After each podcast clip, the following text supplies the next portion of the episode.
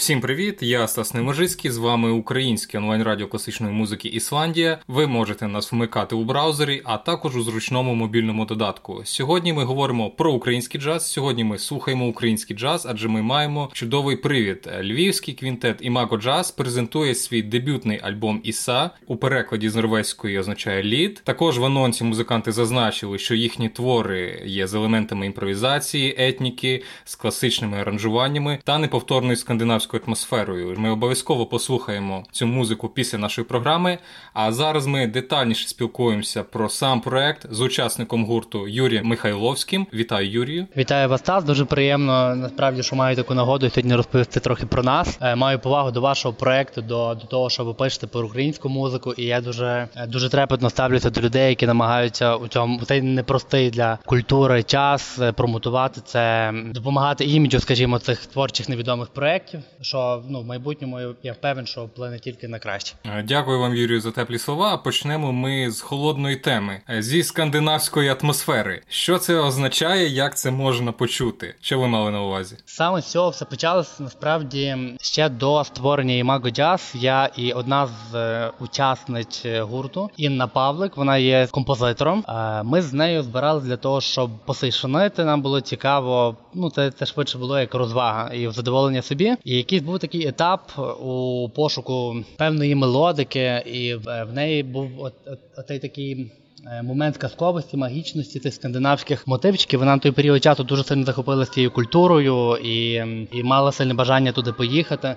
Ну тобто це на неї сильно вплинуло, і відповідно воно відобразилося в тому, що як е, як вона формувала свої музичні ідеї, відповідно я до цього теж підключився, і воно якось е, от народилося у кілька чорнових робіт, власне, з цією такою скандинавською тематикою, е, з певним звучанням. І потім почали це аранжувати, і воно якось нам дало розуміння, що з цим робити далі. А є якісь там такі, не знаю, можливо, технічні якісь визначення, от як розчути, що це саме якась ось скандинавська по стилістиці? Перша наша асоціація відносно цього це певний мінімалізм, простота мелодії, певні е, певні лади, які використовуються також у скандинавській музиці. Якщо ми якщо ми прослухаємо кілька п'єс або композиторів, е, або навіть подивимося фільми, до яких написані ці саундтреки, це така, я б сказав, навіть деяка ельфійщина. Ну це, це історія про магію, про казковість, про якісь про якісь дивовижні створіння. Отак. Тобто це більше до мінімалізму. Знаю, що от є якийсь невеликий такий культ лейблу ECM скандинавського, і багато хто з цьому лаконічного звучання хтось буває наслідує йому або намагається досягти цього ефекту. Так, насправді, насправді, ми ми знали про існування цього лейблу і також е, і слухали музику звідси, але насправді зовсім не те вплинуло на на, на, на, на цю початкову ідею. Ні,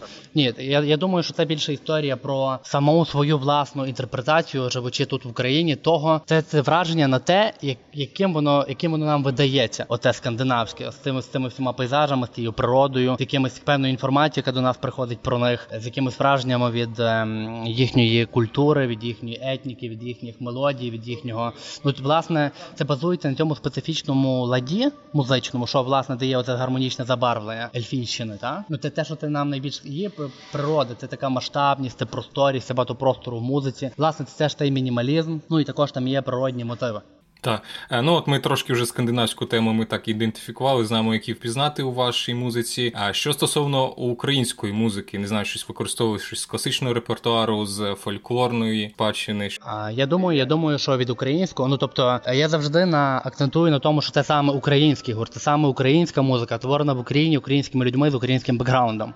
Мені дуже важливо, щоб це сприймали як український продукт, як те, що народжуємо ми тут, як те, що ми інтерпретуємо по-своєму, як те, що ми видаємо, як те, що ми можемо втілити. І від українського я думаю, що враховуючи, ну кожен з нас сформувався, якесь музичне виховання мав відповідно на нас впливалася українська музика, якісь певні традиції. Я думаю, що це формувало просто смак кожного з нас, і напевно найбільше від українськості, що типу я для себе розцінюю, є ця мелодичність, це багато мелодій, це краса мелодії, її доступність, її глибина. Тобто, якщо ми зануримося у українську етніку і природу формування цієї мелодії української, там буде дуже багато голосу, там буде теж дуже багато простору простору, там буде глибокий мотив, там буде лірика, там буде багато, там буде такий настрій відповідний. Оце все я думаю, якщо ми говоримо про народні пісні та й про е, композиторську музику в Україні, власне, композитори і використовують ці всі речі. От я думаю, що так, почерпнули звідти мелотизм теж. Тобто, якщо ми якщо ми говоримо про саме звучання нашої музики, то взятий лад, яким користуються, наприклад, ці скандинави, ті лади, які поширені на, на тих територіях музичні, які формують там певне звучання. А якась деяку емоційну емоційна наповненість того, що ми робимо, вона саме українська, дуже лірична, дуже така е, співом пов'язана. Мені це все от співом завжди пов'язано. З такою щирістю, відкритістю, відмінності, якісної відмінності від інших мотивів, напевно, лягає на мене, так як я є засновником цього і бачу е, і десь е, своїм певним поглядом на музику, на мистецтво визначив певний художній художній вектор нашого творення. Але в цілому е, існує цей творчий діалог, де відбирається ідея, яка є найцікавішою, яка найкраще вписується у наш формат, і яку найкраще відчуває кожен. Як взагалі проходять у вас репетиції? Ви говорите, що все ну багато народжується в джемі, так але ось як це потім зафіксувати? От форма вона створиться, сама композиція відразу під час імпровізації. А взагалі як цей процес відбувається? Ідея створюється звичайно під час репетиції е, е, в настрій. Ми шукаємо цей настрій, тобто наша репетиція має нам дати настрій. Це має бути ефект. Вона не може пройти прісно і сухо. Обов'язково має бути щось, якась певна вібрація, яка є в наслідку цієї репетиції. Саме в цьому я визначаю її продуктивність. І потім, якщо ми знаходимо цю гармонію чи знаходимо цей мотив.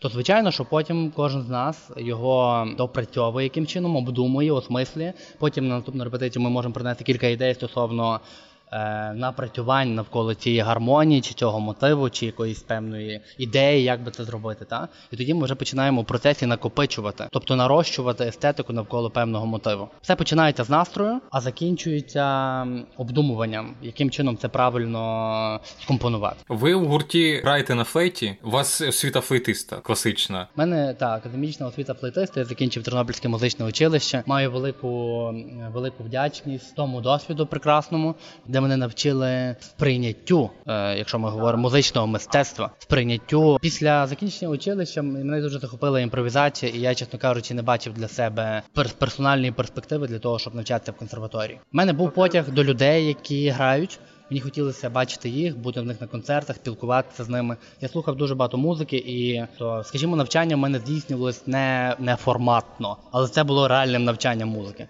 Це було саме тим навчанням, яке дало в наслідку мені можливість творити. Звісно, я просто про те, що є якась певна закономірність, коли музиканти, які більш ім, е, тяжіють до імпровізації, ніж до класичного виконання, вони навіть і не не намагаються йти в консерваторію, тому що їм там буде тісно і нецікаво. Це історія про вибір. Тобто, це самого початку, ну типу, ти ростеш на тобою як особистість, і ти визначаєш свої вектори розвитку у тих чи інших сферах. І для мене цим цим вектором було потрапити у середовище, опинитися серед людей діючих, які вже творять, які можуть про те щось сказати, які мають погляд і критичний погляд на музики, ну тобто як вона тут функціонує взагалі, які які в неї результати. То мені було дуже важливо опинитися серед реальних музикантів з їхніми реальними проблемами і їхніми реальними перемогами. Тобто, ваше найбільше таке навчання воно проходило в практиці вже під час виступів. Бо я вважаю, що 30% мого взагалі того бекграунду, який дає мені можливість щось створити, заключається саме у слуханні музики. Я неймовірно багато слухаю, і я вже навчився слухати, коли це мені дає теж ефект. Тобто для мене будь-яке слухання того, що мені подобається, воно однозначно на мене впливає і мене міняє.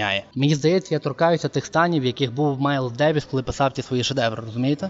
Тобто для мене це є дуже важливий бекграунд. Торкнутися до прекрасного, до тих ідей і до світогляду цих велетнів які створювали цей світ музики, з якого ми маємо можливість вчитися і втілювати щось нове в наш актуальний час. Ще мені цікаво, ви досягли певної майстерності як флейтист, перебуваючи постійно в такій в концертній практиці, в імпровізаціях, виступах. У вас, окрім того, що ви виконавець, ви виконуєте обов'язки ще й аранжувальника. У вас є якась певна ком- композиторська робота. Так, це мені дуже подобається, тому що, е, чесно кажучи, імпровізація це і є композиторська робота. Імпровізація це є живе творення, це є живе відтворення свого стану, своїх. Ну тобто, от людина знаходиться в певні життєві ситуації. Вона це відтворює, транслює. Тобто для мене ця імпровізація вона напряму пов'язана і тотожна моєму стану. Тому, тому що я передаю. Тобто для мене це і називається композиторством. Чи там знаходили ви додаткові якісь уроки з композиції для того, щоб е, краще записувати свої думки? Що у вас є якийсь власний метод? Так, це знову це, це, це знову ж це стосується оцих е, це комбінація слухання, інтересу до того, що ж там відбулося, і спілкування з людьми більш експертами від мене. Для мене це, це теж є важливим моментом. Е, можливість поговорити про це, що я роблю, або про те, що я хочу зробити з людьми більш експертними, які дають цьому якусь певну рекомендацію стосовно тої самої гармонії, чи стосовно якоїсь аранжування, чи стосовно стильових якостей, чи стосовно. Е, наступних грамотних кроків, які ще краще розкриють концепцію. Тобто це відбувається на основі слухання і подальших питань, інтересу до того, що можна з цим ще зробити. А тобто, по-вашому, композитором може стати автодидакт. Ну тобто сам навчитися, не обов'язково мати якусь класичну освіту. Це можна осягнути. Ну, що дає класична освіта? Вона дає розуміння принципів, розуміння техніки, технології цього всього. Як це працює? Як це працює? Але як це працює, цього мало. Потрібно мати з чим працювати. Тобто, якщо ти композитор, ти маєш народжувати щось, маєш народжувати цей глибокий, правдивий, чесний, актуальний мотив, який ти потім будеш опрацьовувати. Спочатку йде настрій, спочатку йде глибина, спочатку це метафізичне, а потім раціональне те, що сприймається композиторством. Це вміння написати, записати оці всі техніки написання. Але починається це з метафізичного, з якоїсь такої ідеї, яка приходить у тебе непрохано і неждано дуже часто. Якщо за таким критерієм судити музику, щоб визначати саме це метафізичне, якесь емоційне начало, про яких композиторів це йшлося б в першу чергу? На мене дуже сильно вплинув вплинув французький імпресіонізм. Я великий цінитель цієї музики, купаюся в ній. Вона е, вона створює, вона така сакральна для мене, не побоюсь цього слова. Вона створює мені всередині таке, от е, в старовинних храмах, як світло, пробивається через вітражі, і таке блаженне сіяння. Оця музика створює в мені такий стан. Плюс, е, взагалі, імпресіонізм, цей же живопис, вся поезія, ці природні мотиви, це таке благородство, пафос, розкіш життя такі от кращі людські прояви. Оце мене сильно надихає. Музика Сайтія, музика Равеля, особливо Пулєнка я обожнюю. У нього є така прекрасна флейтова соната, я в захваті. І ця вся естетика, ця вся тонкість, ця вся грандіозність цих мотивів мене формує і провокує в мені відтворення е, через свою власну призму чогось. Це якщо персонально про мене. В нашому гурті насправді троє е, музикантів з академічною освітою. Інна Павлик, наша клавішниця, композиторка, Юля Ковальська, вокалістка, теж авторка всіх своїх вокальних партій. Теж тут все базується на імпровізаціях. Тобто кожен собі е, створював ці партії сам, якимись певними побажаннями від колективу. Ліна Ардуманян це джазова школа, басистка наша, і Ілля Терещенко це теж джазова школа. Це я ж говорив про цю синергію, і воно все дуже створює цікаві нові форми, нові засоби. Воно підкреслює одне одне. Стосовно джазу в Україні, мене особисто складається таке враження, що з джазом в Україні якось гірше навіть ніж з класичною музикою, яка традиційно вважається в такому загоні, що мов не слухають, не грають мало, і вона не цікава публіці. Але я так помічаю, що на джаз, на серйозний джаз, звертають ще менше уваги. Чому так стається? Взагалі то має виникати один градіонний грандіозний імпульс. Імпульс до краси, імпульс до стремління. Оце пізнавати світ у красі, розвивати свої бачення, розширювати його на цю красу, облагороджувати себе своїм смаком. І цей імпульс має виникати у того, хто хоче створювати. І цей імпульс до краси, стремління має виникати у того, хто прагне це чути і хто прагне себе збагачувати за рахунок слухання. Відповідно, цього імпульсу виростає стремління вдосконалювати себе як музиканта. Відповідно, у того, хто бажає насолоджуватися цією красою, виникає стремління допомогти, роз... щоб це розвивало, щоб цей музикант мав можливість цим займатися. Розумієте, про що я? Наприклад, той самий концерт, слухач приходить і підтримує проект своїм квитком для того, щоб він існував, для того, щоб музикант міг зіграти ще один концерт. Тобто я маю на увазі цю е, свідомість тих обох осіб, який грає і який слухає. Той, хто вибирає стати джазменом, і той, хто вибирає слухати джаз. І яка передумова до того, що вони обирають це робити один грати, а інший це слухати. Оця це музичне виховання. І е, до чого я вів? До того, що це музичне виховання, воно є тут доволі таким, воно є слабуватим відверто. І за рахунок цієї слабуватості ні джазмен не має той, той імпульс, так само в того слухача немає того поклику до краси, і він не має на це запиту, і він не відбирає, і він не ставить умови перед музикантом, щоб той був кращим і ріс над собою, і давав кращі матеріали. Розумієте, до чого я веду? Все починається з того, де формується музичний смак дитини. Відповідно, це він несе через все життя собою. Який запит, такий і музикант. Е, На рахунок е, такої. Е, Слабкої промоції можна сказати, тому що джазменів, які ну діючих вистачає. Тут питання промоції, промо, промоційне, що про них ніхто не знає, тому що відповідно немає якогось немає, немає певного певної структури, яка яка займається саме промоцією цього, яка займається іміджем, яка займається правильною подачею, формуванням запиту на це у публіки потенційної. І тому воно, а музиканти самі вони слабо розуміють, як цей механізм маркетингу працює, і їм це, скажімо, що ледь сили вистачає на творчість, тому що комерція поглинає сильно. А приходить якось жити, і це це значно глибше питання, яке стосується всієї нашої. Я хотів спитати стосовно якраз промоції джазу про ваш альбом. Він звучить, як на мене, дуже круто, і мало в нас в Україні створюють такої музики. Чи очікуєте ви на успіх цього альбому в Україні? Чи він написаний для закордонної публіки? Він написаний для українців. Ця музика створена для тих людей, які живуть тут. Ця музика е, створена для того, щоб кожен відчув себе достойним цього матеріалу, достойним такого підходу, достойним більш глибшої, більш такої тонкої роботи. Тому що комерційна робота, вона, як правило, стосується просто продати продукт. А коли людина вкладає туди щось значено, це про ми говоримо про відношення, про повагу до свого слухача, про бажання йому відкрити щось нове, про бажання з ним взаємодіяти, про про, про його важливість для нас. Та? Тобто музика створена на цьому. Е, Найперше це для для тих людей, які нас оточують, які ходять до нас на концерти, які говорять нам приємні слова, тим нас надихають. Коли я бачу, що з кожним концертом публіки все більше, і відгук на це є. І тут не не, не не питання в снобізмі, якомусь пафосі, джаз, так як е, типу звично сприймати джазмена чи класичного музиканта. Тут питання твоєї доступності для, публіки, і разом з цим тої глибини, яку ти їм несеш, тієї простоти твоєї особистісної і глибини музики. От до чого я веду. Ви вже торкнулися проблеми про те, що в нас недостатньо музичного виховання для того, щоб вона правильно сприймала джаз. Що б ви порадили для людини, яка вперше знайомиться з цією музикою, на що звернути увагу, як грубо кажучи, слухати цю музику для того, щоб вона для неї відкрилася? Е, ну, по-перше, треба взагалі вникнути у питання, що таке ну, розуміння джаз і всіх асоціацій з цим словом. Актуальне розуміння от нашого часу. Ми живемо в цьому році, 21 століття. До нас дійшла велика спадщина від митців там попередніх років. Ми можемо це все акумулювати і давати свій відклик у творчості. Це є дуже важливий момент. Як на мене, слово джаз воно зараз визначає у те все імпровізаційне багатство і колаборацію концепцій виконавців різних жанрів, які от в цій синергії на основі імпровізаційності, яка має найрізніші відтінки, чи то рокової, чи то е, чи то джазової, чи то якоїсь академічної, та яка може бути теж по суті, чи то етнічної, застосовують, застосовують поєднання. Оце для мене я сприймаю це під джазом, хоча я б навіть краще сказав сучасна імпровізаційна музика. Тобто джаз це вже для мене зараз актуальний момент є про сучасну імпровізаційну музику, про синергію того, що діється в наш час, про творчі запити митців тепер. На основі, звичайно, того всього, що вони знають і чули про джаз. Тобто, коли розмивається вже сама межа між академічною музикою, джазовою музикою, електронною і етнічною, і будь-якою, але лишається найголов... найголовніший запит на естетику, на творення якогось конкрет... кон... так, ну, конкретного звуку, конкретного стилю. І в цей момент, звичайно, треба це оцінювати. Звичайно, мистецтво в моменті. І це саме саме тобто, це. Це твій настрій, який ти втілюєш допомогою всіх набутих форм, які от ми вже можемо ними користуватися які зараз таке велике багатство стилів, попрацювали генії свого часу, та? ми можемо це використовувати, втілювати і шукати нові вектори цього цього. Ну, це теж потребує запиту. Це має мати запит і слухач, і митець. Митець нас трохи передує, тому він не знаходить е, собі, він не знаходить діалогу з своїм е, потенційним слухачем.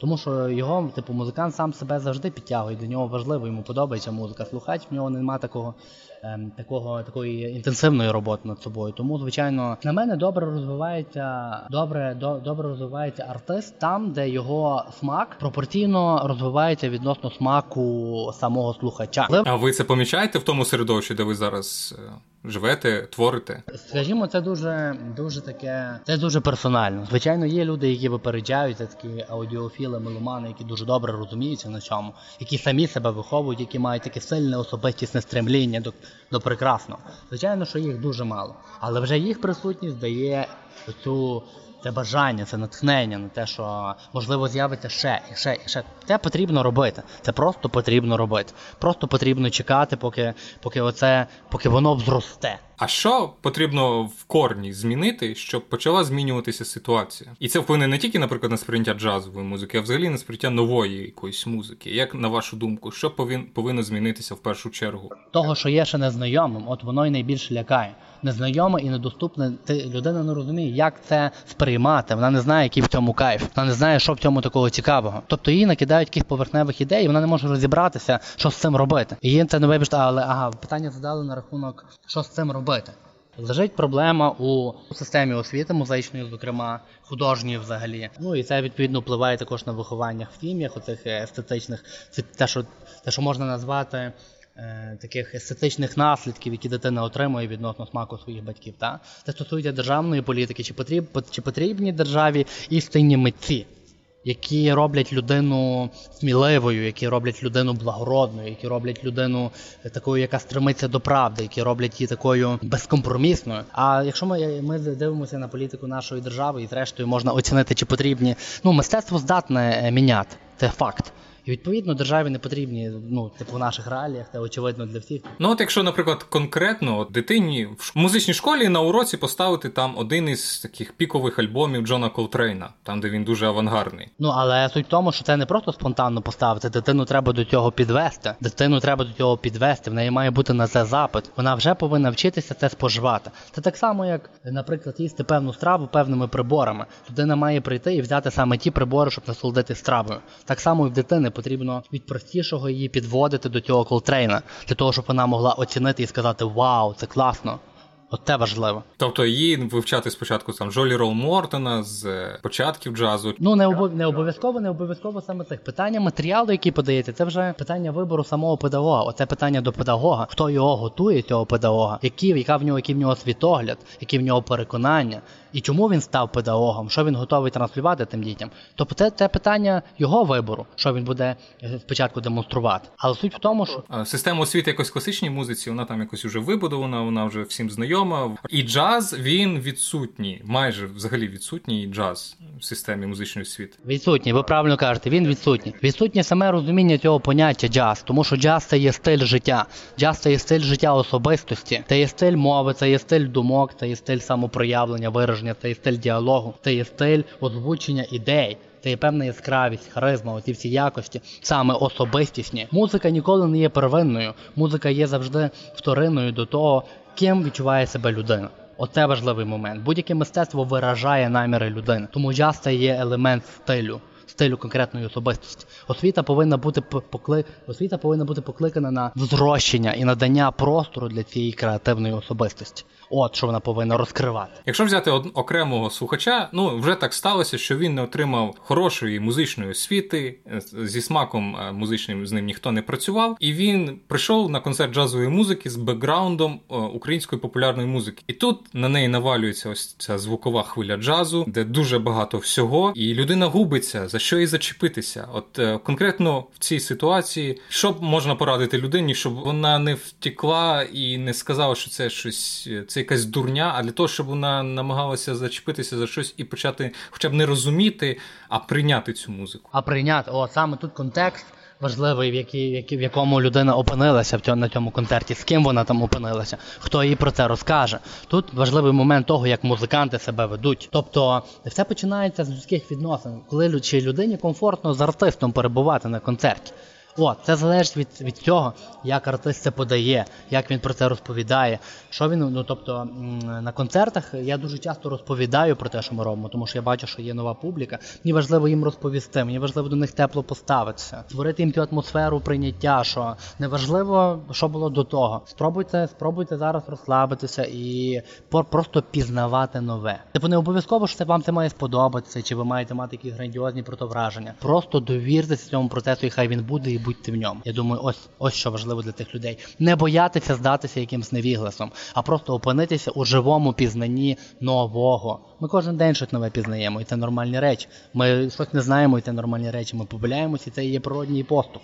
Так само і слухання. Просто потрібно дуже м'яко, так делікатно перші рази поставитися до цього до себе самого, до свого незнання і нерозуміння. Але в наслідку ви отримаєте таке велике багатство цього мистецтва, і воно дає таку цілющу силу.